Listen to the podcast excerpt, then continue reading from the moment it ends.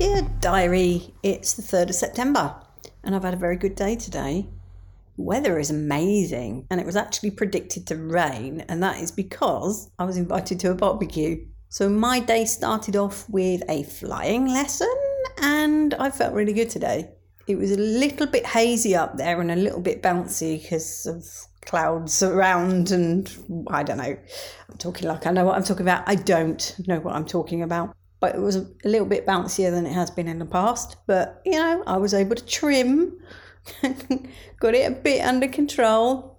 But I did enjoy it much more today. Uh, it seems to be the pattern when I have two in a row. So Friday's lesson, ooh, not so much, and then I've calmed down a bit, and then Saturday I really enjoy. So that's probably going to have to be my pattern next year. Maybe do two a week if I can.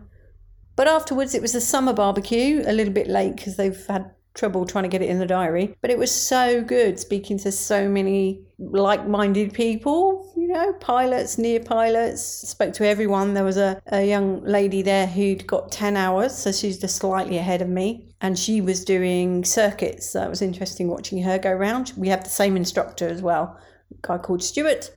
And then I met other people who had got 300 hours. So, yeah, one of them had just taken a plane down to Brighton just went and checked out who was on the beach uh, and then flew back. It's like, that is so cool, isn't it? I am scared to death by what I'm doing, and I just think I'm never going to get there.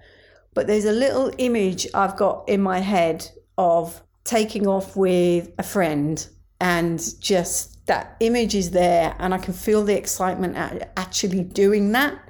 So I think I need to keep that in my head because that's going to keep me going. Other than that, it's been good fun driving. So I've got full charge not only of my mother's house, not only of the pussycat, but also her car, which is a brand new car that she picked up in May. And I haven't driven for quite some years now because you don't need a car when you live in central London.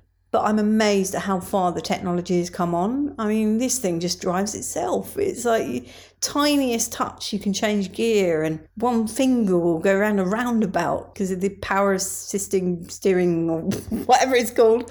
It's just, yeah, totally different from flying a plane, that's for sure.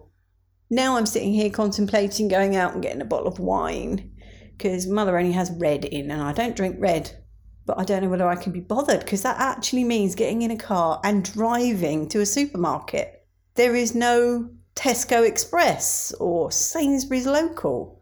And I have three within five minutes walking distance of where I live. It's like, how do people cope in Kent without these shops?